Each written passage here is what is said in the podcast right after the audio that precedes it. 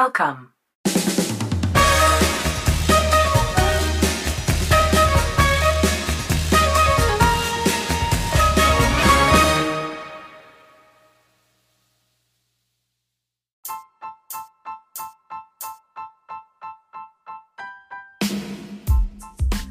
Hey, Tiffany, thanks for having me on today. I'm excited to be here to talk with you because you're a lot of fun and you're a part of my veteran and military bubble, and I love it. we we could get in trouble if we went and did some stuff together. Good trouble. Uh, and um, and so that would be fun. Uh, so anyway, I'm here to tell you um, a little bit about who I am and where I've been. I have had a military ID card. I, I don't know if I even told you this part one time. I have had a military ID card all but four months of my life. So I started life as a military kid. My dad was in the army for 21 years and I it was that time period between when I, I graduated from um, was no longer a full-time student actually in college uh, back in uh, the uh, late 70s because the rules were different for hanging on to ids back then.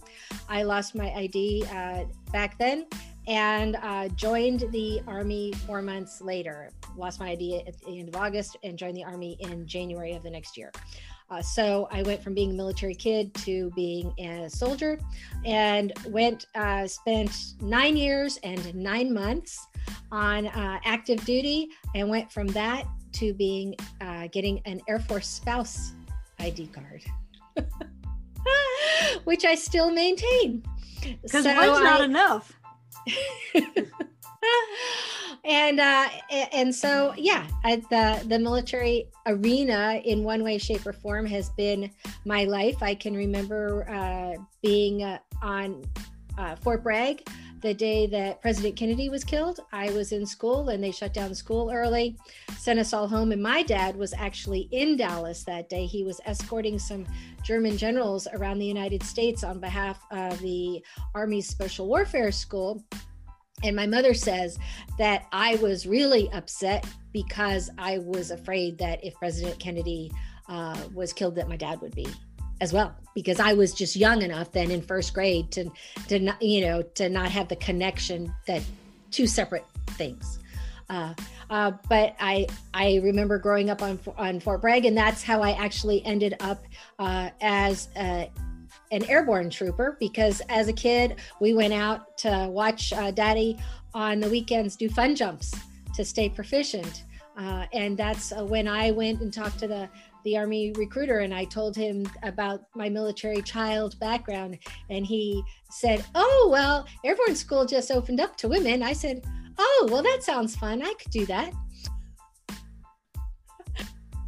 so yeah, I call myself the original Private Benjamin. I, I entered the Army in uh, January of 1979, right after I graduated from the University of New Hampshire, and uh, had no self confidence. So I even though I was offered the opportunity to go to officer candidate school, I went in as an enlisted soldier. And I am so glad that that happened uh, to me. Not that I didn't have self confidence back then, but that I had the experience to be an enlisted soldier because I would have been.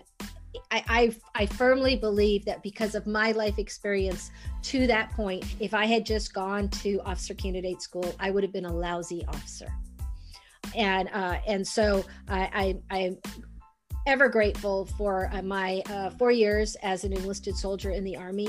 I went to jump school uh, after attending a combat telecommunications center operator qualification class. Went to jump school, was assigned to the 82nd Airborne Division as one of the first 100 women there, and was uh, one of the fir- I was the first woman woman from the 82nd to attend the 18th Airborne Corps uh, Primary Leadership Development course and that prepared me to be a sergeant I remember when I finished that, I was an honor grad.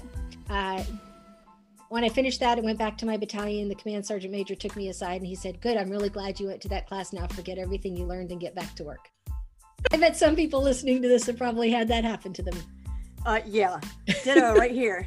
so, and they were they were absolutely gobsmacked um, at the at the this um, leadership school because they expected me as a woman to wear a skirt as my, for my dress uniform. And in the 82nd, I wore pants and bloused my boots. And when I joined the army, I wear uh, wore like a size 14 or 16 uniform, something like that. And when I graduated from basic training, I was about a size 10.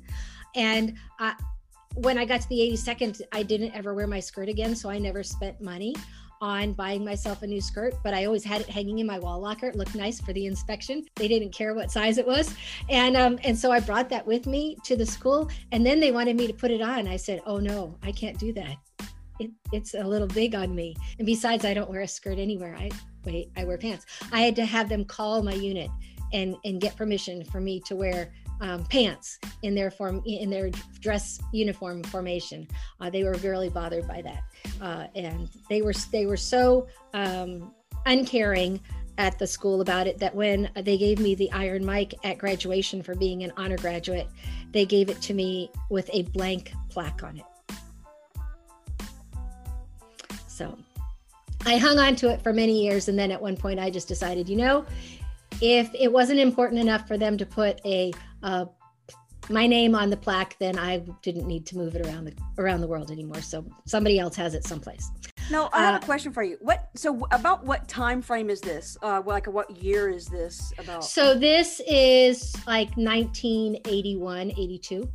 At that point, a woman's place is at the house, but if you're going to be in the military, wear a skirt, sit at a desk, and that's all. And just shut up. Yeah, when, when I when I first entered the army, we uh, had a women's uh, uniform. It was a it was a pair of pants that buttoned on the side and uh, um, the men wore fatigues that you know the old green fatigues and with a tuck-in shirt the women we had um, a, a, cotton uniform uh, with pant, uh, a set, set, of buttons on the side and a top that went down over the front and um, and buttoned uh, and so yeah that was that was the pretty um, female uniform. And we had a different um, couple of different versions of, of uh, a, a, class b uniform and a, a, class a uniform. Really gross.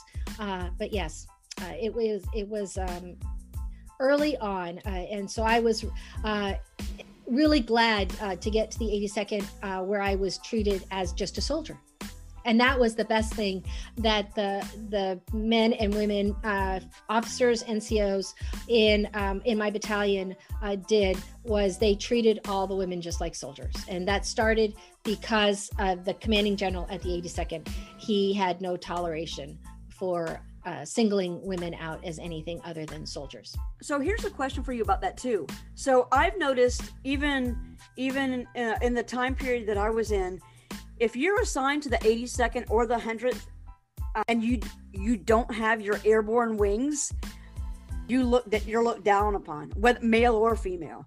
So I wonder if I wonder if when you were there at the 82nd, because you had your airborne wings, if that was kind of a good buy in for you. Well, nobody at the 82nd, you couldn't be assigned to the 82nd without being airborne qualified. That's the first thing.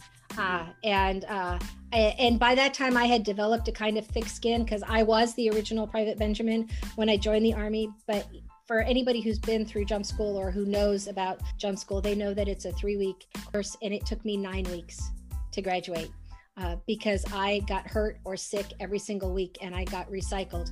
When you when you get to jump school, they give you uh, a roster number for your helmet. I was back in the old days, and, and they gave um, and they we just went and uh, they I was whiskey nine when I first started, because they identified the women separately from the men. I'm not quite sure why, but they did, uh, and I I didn't argue about it. I probably would argue about it today, but I didn't then. So I started as Whiskey Nine, and when I uh, finished with Ground Week, I was Golf Whiskey Nine because that meant that I had repeated Ground Week, and when I finished with Tower Week, I was Tango Golf Whiskey Nine because that meant I had recycled in Tower Week. And when I pinned on my wings. I was Juliet Tango Golf Whiskey 7 or Golf Whiskey 9. I can't That's remember. a lot of seven, uh... I guess. I just looked behind me. It's actually seven, not whiskey nine. I was whiskey seven. So I was Juliet Tango Golf Whiskey seven when I graduated from jump school. Mm-hmm. You know, you just like so you just kind of took me back because I did um, PLDC right there at the jump tower. ah. I remember, yeah, so I remember I we were um yeah our, our PLDC class and so let me just go ahead and clarify for people who are listening who are like what the heck is PLDC um it PLDC is a primary leadership development course which turned into BLC for the basic leader course which turned into WLC the warrior leader course that's what PLDC is um so depending on when people joined or served uh, in the army, that's what that's right. what PLDC is. Because yeah, um, but I just remember. I mean, I remember seeing people doing the doing Tower Week, and um, I, I, I just I'm curious. I wonder how many people when they jump off the tower, how many? Because one guy I remember they that you could hear the crack when he uh, he he did something to his leg. Um, because uh, he didn't do the banana roll the right way. Yeah, he must not have kept his feet and knees together. So, yeah. yep.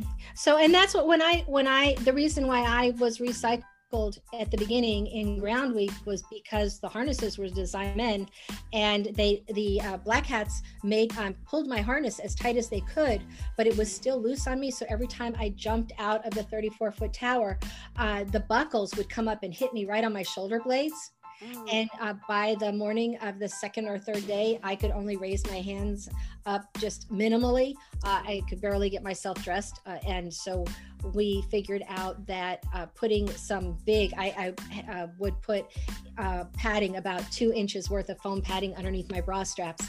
Um, and that was enough to, to keep me going. Mm-hmm. So, See, yeah. Yeah, that's, that's, Oh my gosh! Wow. And then in town, in I, see i'm ancient enough even though i don't look it i'm grateful for wonderful genes uh, yeah, you and, know what you're like what 45 years old? Oh yeah i'll, I'll claim that. Uh, so uh, we ran in combat boots back then. And so I got really, really bad shin splints in Tower Week, and that's why I got recycled in Tower Week. Uh, and um, and when I got when I was recycled in Ground Week, I, there was an extra week in there because the flu went through my barracks. When I got recycled in Tower Week, there was an extra week because there was a designated cycle break. And then uh, in Jump Week, I got recycled because I did a terrible there's no other way of explaining it. A terrible parachute landing fall, PLF, on my very first jump. You're supposed to use five points of contact, and I used exactly three my feet, my butt, and my head. And I hit my head so hard on the ground, I dented my helmet. But I fooled them all. I got up, I gathered up my parachute, threw it in my kit bag. I threw everything over my shoulders. I ran off the drop zone, uh, got it on the bus. They didn't figure out that something was wrong with me until I was staggering around the parachute um, shed, harnessed up for my second jump. I was, I looked like a little weevil ball, you know, uh-huh. and came and asked me if everything was okay. They were a little worried. So, did you have like a contusion at all or anything with hitting your head? no, I, it was on the back. Uh, so, um, the, you know, they, they took me off. Uh, they took me and another person. I can't remember what happened to the other person. They flew us out by medevac helicopter the, to the Fort Benning Hospital. Um, and uh, looked me over. I guess they, I'm sure they did an X-ray or two, and um, and I begged and pleaded with them to go back so that I could jump the next day. The um, the doctor told me he was going to send me for a psych eval because he thought I was nuts um, because I wanted to go right back. They made me wait a week, and then I went back and did four more jumps and graduated.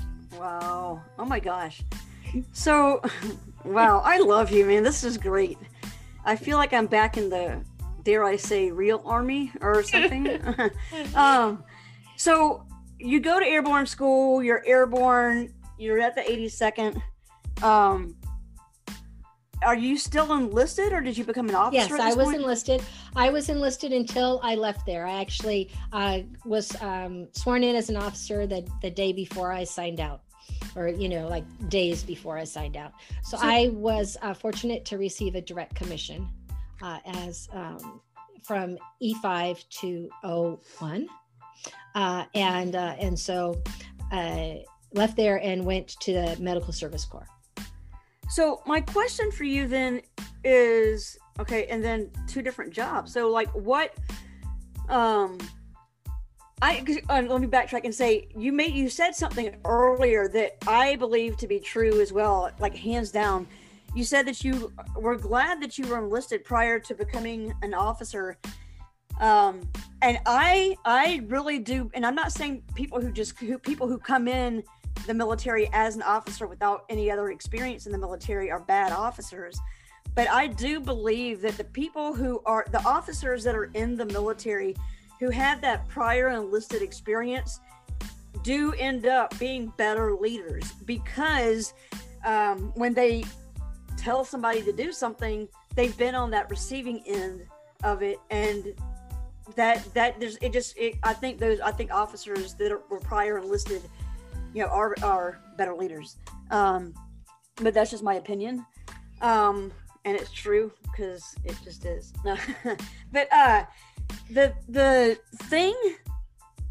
So what excuse me what what uh so you're in you're you're enlisted you're airborne you do your you do hr stuff uh personnel and you say you know what uh it's time for me to become an officer like what was that no what? no actually you know see that's the whole thing oh. and that's why that's why i really get what happens to people when they are leaving the military right now or part of why i get it was Okay. because I had signed up for three years, and at the end of three years, I didn't know what I was going to do. In fact, I hadn't even thought about it. All of a sudden, my ETS was coming up, and um, and I was like, "Well, what am I going to do now? I don't know anything else."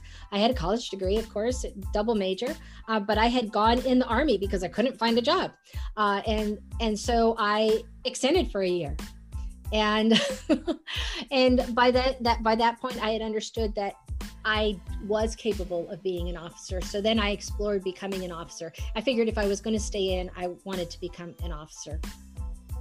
So that that that's how I got there, uh, and um, and I I had started out as a 71 Lima and administrative um, clerk. They aren't called that anymore, but uh, that's what I was then. And I cross trained as a 71 Delta and actually became the battalion legal clerk, uh, and that's a paralegal uh, for uh, civilian speak so so that's what i was doing. And then i had uh, this was before the days of uh, privacy rules and all of that kind of stuff that existed. I had a, I, getting a direct commission had never crossed my mind. I applied to officer candidate school.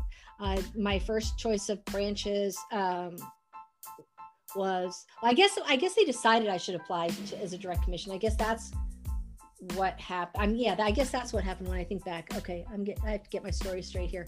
I applied for a direct commission to the quartermaster corps because that was the battalion that I was in, um, and everybody was convinced that I would be a, a good quartermaster officer, even though I hadn't done anything quartermaster. I had done everything HR. But at any rate, uh, rightfully so, the quartermaster corps turned me down.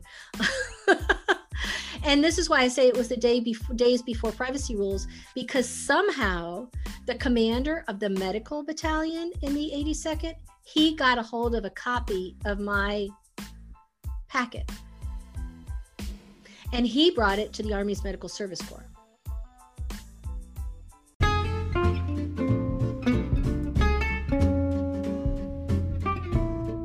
Um, and in between times, after I'd gotten turned down, I had applied to OCS because I figured, well, if I went, wasn't going to get a direct commission, I could, you know, easily get accepted to OCS.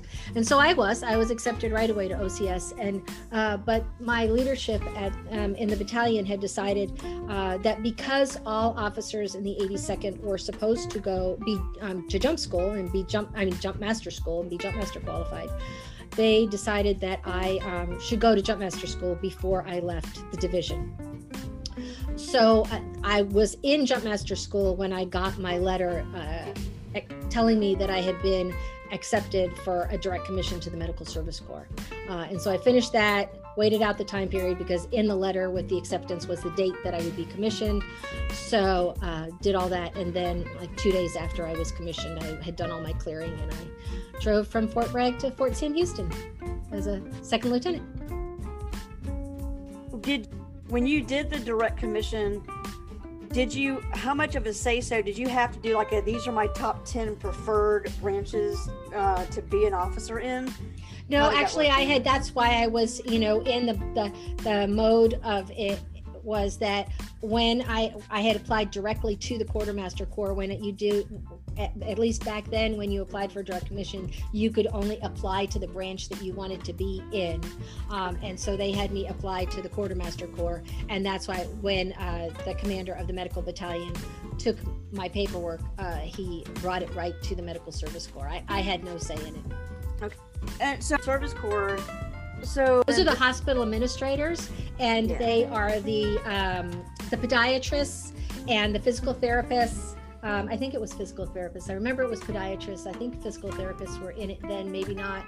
Um, and there was um, the optometrists were in the medical service corps. So, but I was the idea was was that I was going to be a hospital administrator, uh, and originally my first assignment would have been at the hospital at Fort Devens in um, near Boston, in Massachusetts. Was, that, and that would have been that would have been cool but um, but during our time in in the basic course there uh, they came in one day and they asked who wanted to do, go to jump school. Well i didn't need to do that. And then they said who wanted to go to air assault school. And i that was more work than what i wanted to do. And then they said who wanted to go to flight school. And that sounded like fun so i raised my hand. And uh, and somehow uh, through the application process and the physical and the testing and all of that, I um, made it through enough wickets that I never got to Fort Devens and I went straight from my officer basic course to flight school and learned to fly helicopters and became a medevac helicopter pilot. Oh my uh, yeah, we transitioned to Blackhawks about I guess about a year and a half before I left active duty. Okay, so if it wasn't a Blackhawk, what was it then? Well, we we started in TH-55s. They were little orange helicopters that looked. Uh, they sounded like a lawnmower with a, um, a rotor blade, set uh-huh. of rotor blades on it, um, just little things. And so then I don't I don't think they start in TH-55s anymore. I haven't. I honestly haven't paid attention. I should one of these days. Uh, and then we went to the Huey. When we graduated, we we spent like the, the first four weeks in a TH-55 and went from that to the Huey and, and flew the flew the Huey for eight months. Wow. So, man, like, all right. So, all right. Let me just tell you, I'm like, I'm like, I'm amazed. Like, I'm talking. Are, are you are you related to like Rosie the Riveter? Because you've like, um, no, it's just I'm I'm I'm listening, and I'm just thinking about the time that you know the time frame in which you went in, and I mean, women are still a minority in the military but it was I don't want to say worse, but worse when you were in. There were there were there were many fewer of us. There were probably I would say there were six or eight women in my flight school class. There weren't many of us. Mm-hmm. I would I, I think if I said there were a dozen, I would be overstating the number.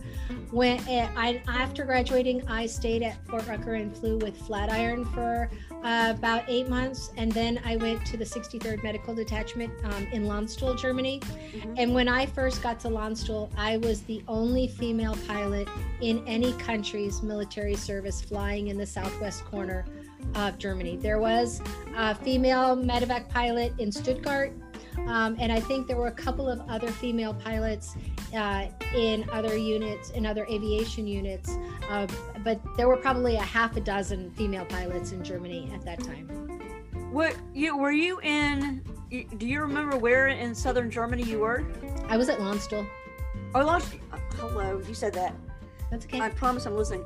I, I was just I was in an Apache unit in um, Ansbach, Germany. Um, mm-hmm back then. So yeah. Well, now I think there are two or three medevac units. We had nine units scattered all around Germany um, at that point, and we uh, one of the things that we did on a weekly basis was that, and so I got a lot of I spent a lot of time flying around Germany. Was we did a, a a run for the blood bank because the I think probably it still is. Uh, the USAREUR blood bank was at the Landstuhl um, Hospital, and we would fly around to all the um, the Army hospitals and pick up uh, blood and deliver blood uh, once a week. Oh wow! So I just looked up. Oh, I'm sorry. I didn't mean to interrupt you. Yeah. So I, have been um, out to Ansbach for for those you know flown near it, flown out to it for for different things. We used to go out to um, spend we all the medevac units would uh, take a week at a time and we would go out and uh, live at Grafenwehr uh, for uh, to support the training uh, that was going on out there. Uh, so yeah, did did a lot of interesting things. I would mm-hmm. say I um, was fortunate enough to represent the Army at a um, an air show in England. So I've actually crossed the English Channel in a helicopter that it had an engine stall the week before. Uh, but so we they decided we still needed to do it so i went with the maintenance officer because then they decided that at least we would have the right people with us if there was a problem. So it was the maintenance officer and i that went. Uh, so yeah did a lot of really interesting and um, different kinds of things. I have been very fortunate to be in the right place at the right time many many times in my life at some point in time you got out the military how did that come about well, I I was I was really pretty miserable, and so I had uh, made up my mind that I was just going to get out. Not that I had a plan either, uh, uh, but I, I, was going to just leave the leave the army, and I ended up again um, in a very fortunate place and. Was able to extend for another year on active duty as an officer uh, with the idea that I was applying for a um, a you know an, an active army commission uh, that was a process uh, and and actually my whole thought process about it was that i still was really pissed at the army for what it for how i was being treated. But the way things were written at that point if i got um, turned down for my um, commission for the, the active commission that then they would have to pay me 30,000 to leave. And so I thought, well, I think I've pissed, I probably pissed off enough people that I, this is the $30,000 lottery that I could win. Uh, but I guess I didn't piss off as many people as I thought. And I, I was offered the, um, the commission and without the $30,000 and I still left uh, because in between in that year, I met and married a guy from the Air Force. He was a brand new first lieutenant. He had pinned on the day we met. So our careers were on vastly different tracks. I had already been a captain for two years uh, and was due to rotate out of Germany, and he was pretty much. Uh, he, he was midway through his tour and so that meant that the beginning part of our marriage that we weren't going to be assigned anywhere and he was an aircraft maintenance officer and the likelihood of us spending much time together uh, as a married couple on active duty was slim to none. And since I wasn't having a good time, I left active duty then. Uh, and there were no transition programs. I I, I honestly uh, didn't even have um, a piece uh, an ETS physical. Uh, I had had my license, my I had had I had a current flight physical. Nobody said, "Oh, you should have a physical." I've never had a VA physical because nobody told me I needed to. I stayed in the IRR. The, my last physical on active duty was, or even in the reserves, was a flight physical. Um, and no, uh, uh, my unit barely gave me as as nice as they were at the hospital where I was working on the staff at the Landstuhl Hospital for my last ten months um, on active duty.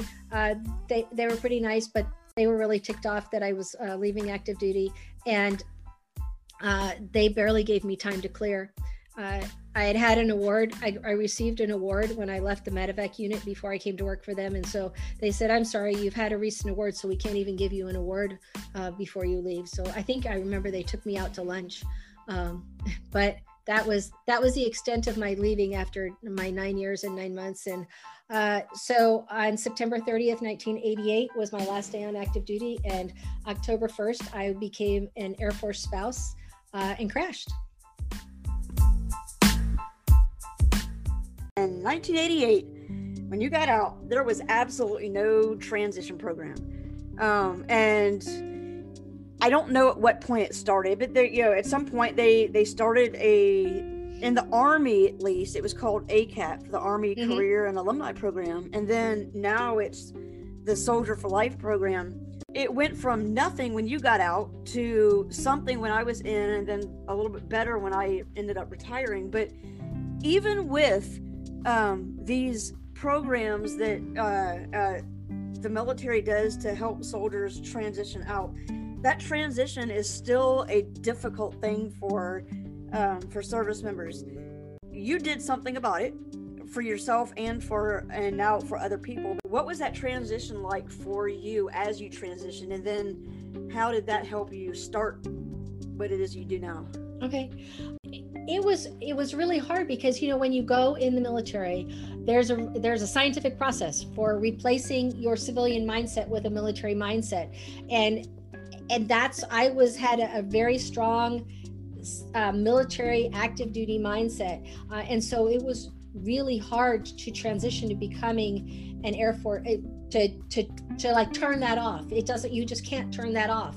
Uh, but then all of a sudden I, I didn't i couldn't use that. That wasn't useful to me anymore. And so what it meant was that i felt that you know what a fish must feel like out of water that's what i felt like.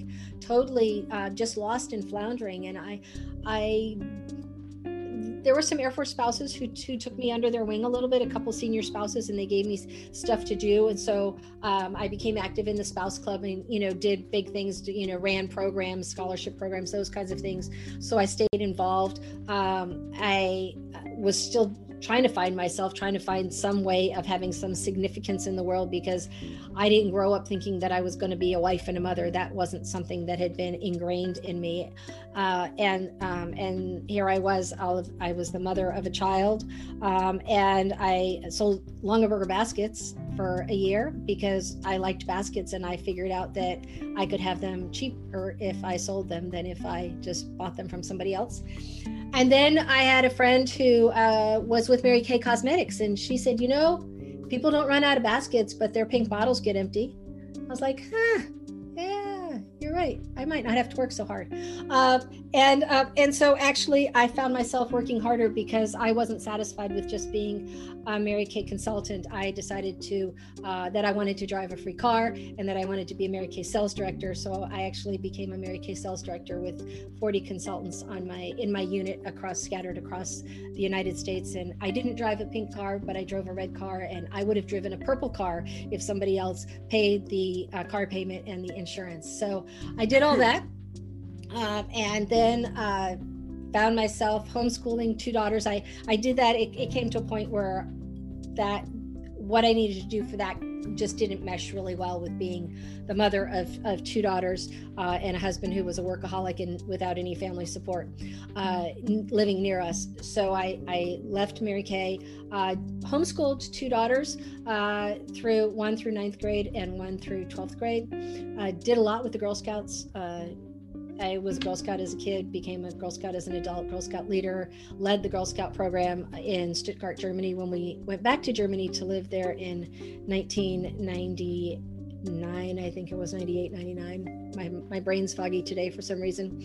Uh, but at any rate, uh, yeah. And so then my husband retired in 2007 and I uh, watched him struggle uh, and was starting to get into some smart enough to come around to understand that I needed to do some personal growth. Uh, and so, as I was exposed to personal growth opportunities, I exposed him and I got active in the uh, veteran community here in Harford County, Maryland, where I live, uh, and got active with the, the military installation. Uh, doing supportive things there for organizations and and really started uh, understanding what was missing from all the military transition programs? It's it, it, i'm not going to pick on the army. All the services uh, they draw their the basics of their transition program from a department of defense transition program. And what's missing is that there is nothing in that program that helps people make the transition from a military mindset to a civilian mindset. And that is the struggle that people go through in transition. They change from one job to another. They change maybe their location. But the transition, we call it a transition program, but there's nothing that the Department of Defense does to help people transition. And I, I don't say that to beat the Department of Defense up, it's just a fact. Uh, and uh, the way laws are written nowadays and and those kinds of things there's really no return on investment for them to do that although i'm going to work on how to convince them that it's a very big return on investment to do that and see if we can't get some things changed but in the meantime that's what i did about uh, two and a half years eh, I guess if you add on two years when I thought of the program. So, four and a half years ago, I came up with this idea in my head uh, sat on it for two years because I was too afraid to implement it.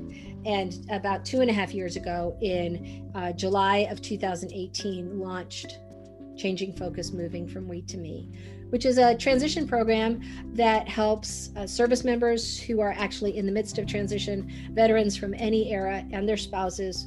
Uh, start the the mindset transition that they need to make and we also talk about communications and intentional living uh, a whole series of things. We spend 24 hours together over four days uh, getting that process started in their minds. And, it, and I, and we stay connected. We we do training and coaching sessions uh, uh, that are open to everybody uh, group because we can all learn from each other. We do those on a monthly basis to stay connected with people because it's really important to stay connected. And because you know you go to an event and, and we it's a, we call it a program. You can call it whatever you want a series of workshops but we go to these things all the time. You go to hear a motivational speaker you go to an all day workshop and and you learn things but that's just the that's always just the start of the process. That stuff it like it marinates in your mind um, over time. And so that's why i say we start the, that process for people. And and oh we I, i'm always grateful when i find out that people actually have a year or two before they're going to transition. When they come to us because then i know that they're going to be in better shape when they actually leave active duty. Uh, more often than not we catch up with people after they've left active duty or when they're in their last six to eight months on active duty uh, and and then when they come through our program the, the, light starts to go on in their head and they understand why they've been struggling um, in in their transition and in, in contemplating this. So we we get them caught up and, and back on track. Um, a question that i have for you um, when because you, uh, you and you, so y'all do this y'all do spouses as well which i think is great because that way the it, it just kind of reinforces that we're in it together kind of yeah. thing. Transition um, is a team sport thought, yeah. Uh, and and with that i was wondering what do you when you got out and your husband was still in and you had those air force spouses um, kind of help you out take you under their wings do you think that that um, spouse community helped you at all or or um, made it easier or better in any way had you not been a spouse? Do you see what i'm asking or not really? Um no i'm no. sorry.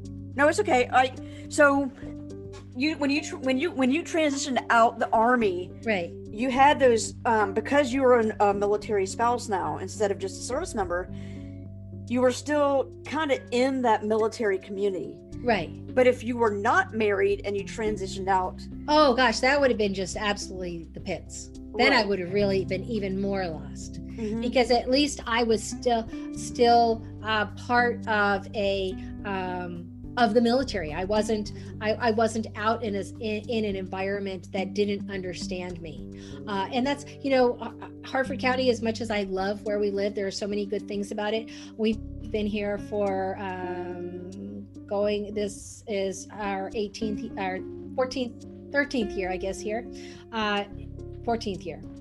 Uh, we came here in 2007. After I'd been here for a couple of years, I was approached by a local magazine. Um, one of those small local, you know, hyper local magazines that unfortunately doesn't exist anymore.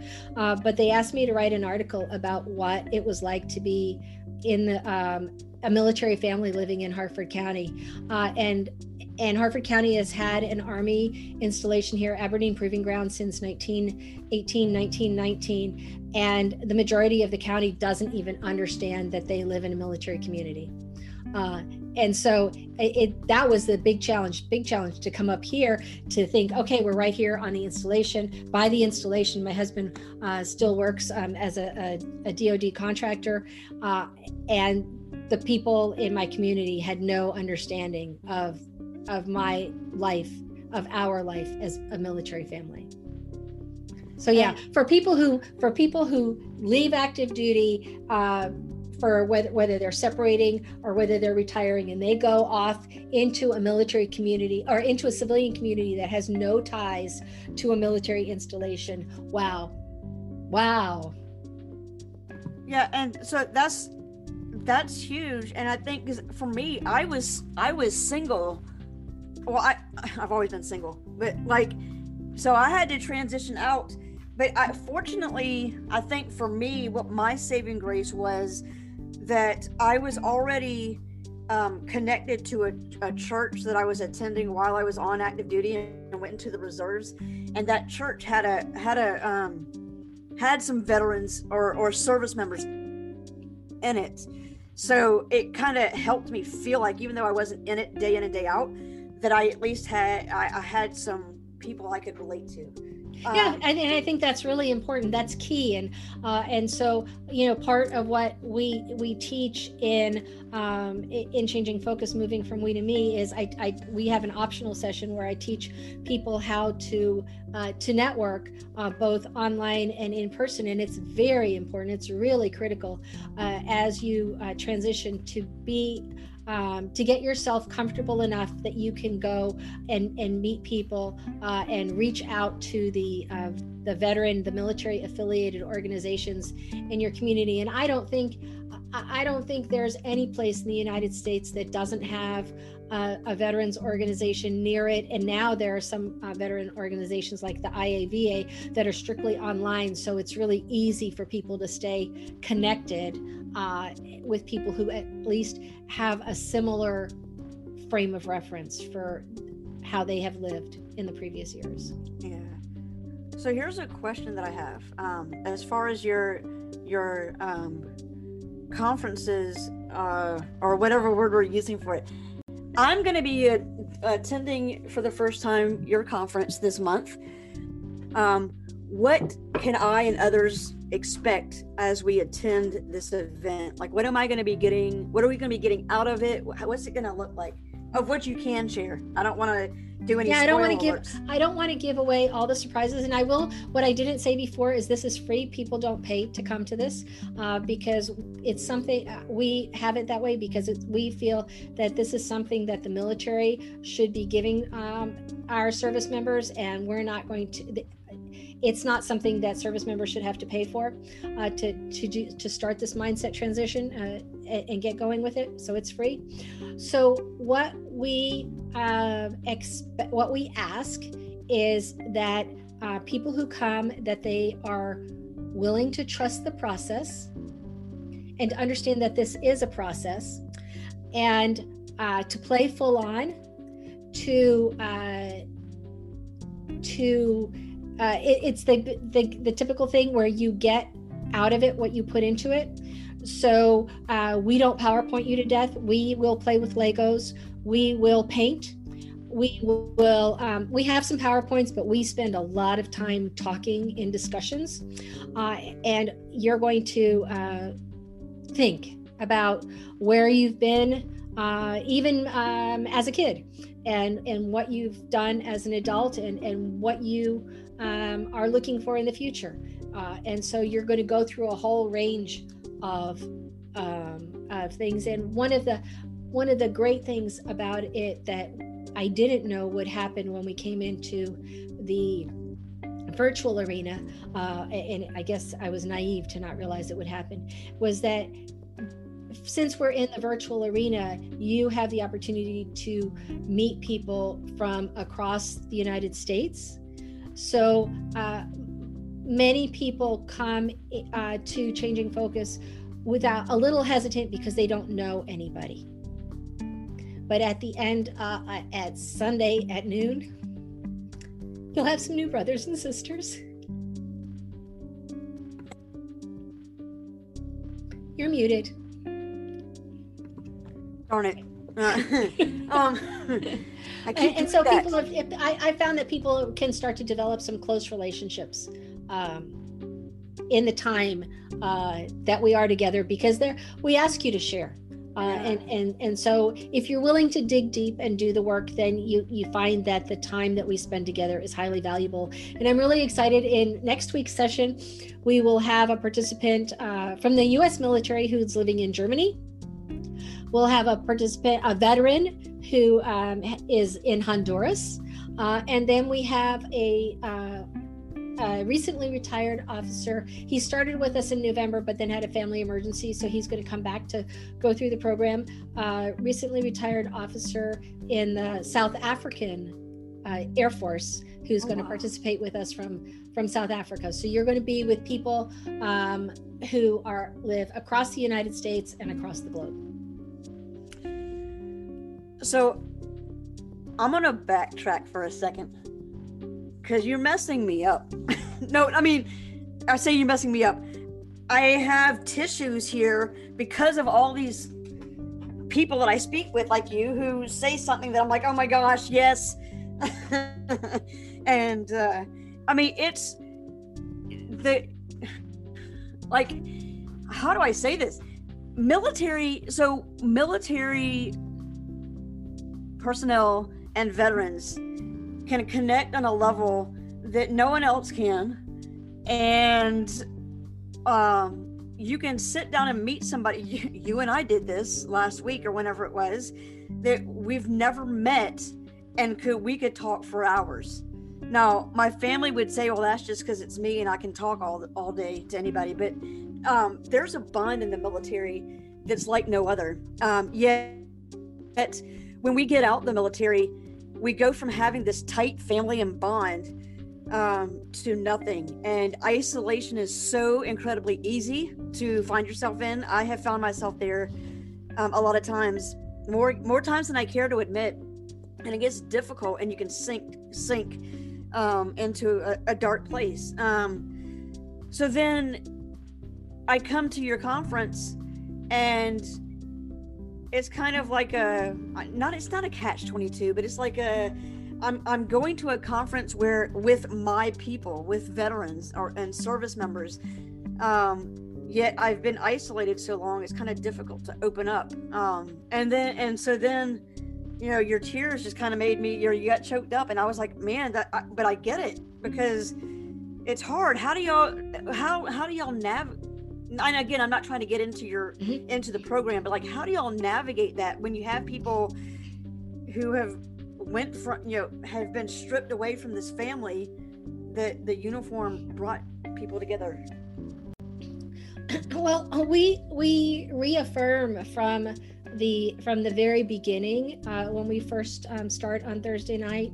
that uh, that the changing focus moving from we to me bubble is um, is a closed space and nothing that's said there leaves there. Uh, and so people can feel comfortable. Uh, lefford fate and erica kelly who are have been my core um, in, in, my core teaching team this this last year they are masters of facilitation uh, and we we have a, a new facilitator, uh, Bob Burton, who is joining us this time, and uh, Bruni Garcia, who attend, uh, was a participant in one of our spring programs last year, has joined us uh, as an MC and to help with the chat and to answer questions and encourage people.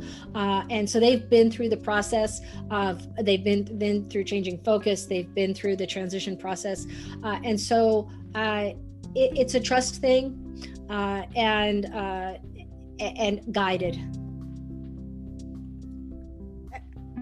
And do you? I had to make sure I wasn't muted again. Um, do you? Do you? Um, of the of the people like overall that have come, have you noticed that? Um, like what what's the willingness of people opening up? Um, well, I'll be honest with you. We've we've had some people start and then they get to a certain point and we're asking them to think deeper into themselves than they are willing to and they we've had some people drop out because of that. And see that's that's and that's and that makes me sad. I i always reach out to them. I continue to reach out to them uh, because once they've they've come and joined us in any way shape or form i still consider them to be part of our lti family. Uh, and we if they want to come back and, and go through the program again um, they're welcome to. Uh, because thinking thinking into your life uh, and uh, we, we it's not easy. Uh, some of us have, have, had some some really not nice things happen to us in our lives both as um, in our civilian lives and in our military lives. Uh, and and we ask you to reflect on on all of that during our time together because uh, and some people will open up about it and some people won't um, and uh, but all of that has made you who you are uh, and so it's important to to talk about it and and to address it. We, we have a whole on, on friday we'll have a whole segment on forgiveness. We think it's it's you can't move forward in your life without forgiveness and so we talk a good solid bit about uh, forgive forgiveness and this is not just forgiving other people. In fact the the forgiving other people is actually the least of it. We um, generally most of us have to forgive ourselves for okay, things I, that we've done, I, I quit. things that we didn't do I quit. I'm not even going to show up. No, I'm kidding. I'm kidding. That's true. That is so true. Um, man, no. Are you sure you don't want to move it to this weekend instead of next? um, you know, I really am excited about about being able to attend there. Um, I've been separated from the military for a year and a half now. Um, but it hasn't been until probably the past six or eight months that I've been serious about um, about the transition process for me. Um, I I started, and one thing that helped kickstart it last last summer, um, I started a book uh, written by the retired General uh, Dempsey, Martin Dempsey, mm-hmm. called "There's No No Time for Spectators," and um, as I read that book, I was like, oh my gosh, I am being a spectator for my own life. Um, I, I don't have anybody telling me what to do, when to do it, how to do it anymore. Um, and it's my life. So I, am responsible. That whole I got to be the captain of my own ship kind of thing um, really resonated. So I started, you know, I started saying, okay, I have to do something to take care of me and to um, to live my life, whatever that looks like mm-hmm. and um, or like I, I the way I kind of like to say it is that whole tombstone thing of you have your date of birth and your date of death. Um, I I need to work on that dash between those two dates, and and because to me that dash is what's more important of defining not how long my life was because I really don't have you know control over that or over, over those two dates, but I have control over that dash, and yes. um, so you know so that's kind of where i am in my transition of of saying um, i need to you know i need to i need to work on it. And doing the very thing that you um, call um, you call it of changing it going from we to me is hard because i'm so used to um, especially with the military you know i think i think i i can i attribute a lot of it to the military but my dad says that i've always been that um, big heart of always putting other people first. And so it's kind of hard to focus on me and do me, but you got to do it. You know, you really got to, you really have to. Um, well, it, we talk about it as um, putting on your oxygen mask, you know? Yes. When you oh. um, get on an airplane, uh, that you have to go through the required safety briefings and, and they don't say uh, put on the oxygen masks of the people that need help that are around you before you. They say put on yours and then help the people that are around you. And that's what this is about. This is your oxygen mask moment. Uh, transition is is an oxygen mask moment. You have to take care of yourself if you are going to do well in the next act of your life.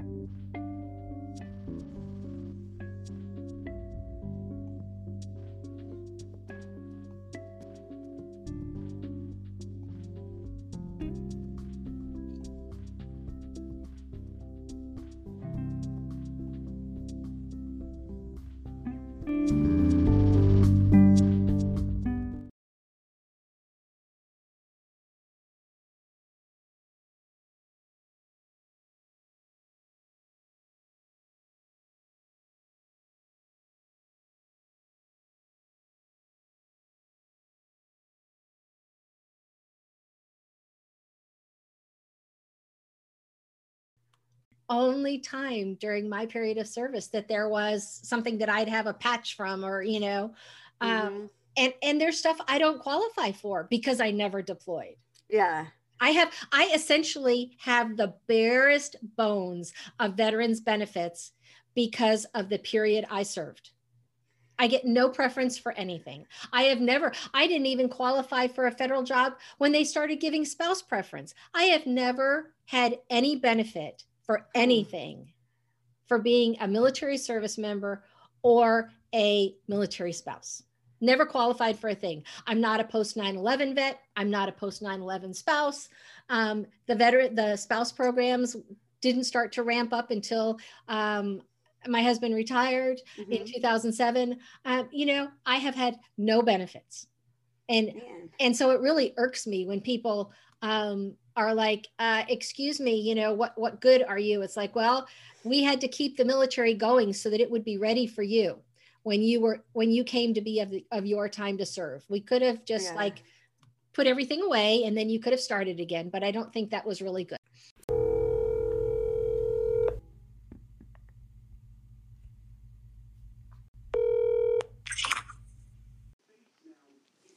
the first thing that comes to mind when I think about being a veteran is sacrifice because you sacrifice a lot. And if you're trying to raise a family in the military, they too sacrifice a lot. But I'd be remiss if I did not think about those who have paid the ultimate sacrifice. Also, when I look at the faces of my family, when they talk about my career, I see great pride, and, and that gives me great joy. If I've ever served with you, I thank you. I could not thank you enough for your contribution to my career. If you are currently serving, I commend you. And I would say, do not be a 60% soldier, be a 100% soldier so that at the end of the day, when you look in that mirror, you too can feel great pride. I want to thank you, say be safe, and God bless. Thank you for calling. Please leave a message. Being a veteran means having the honor and privilege to serve our country and to be alongside others who made and continue to make the ultimate sacrifice. Thank you. Have a nice day.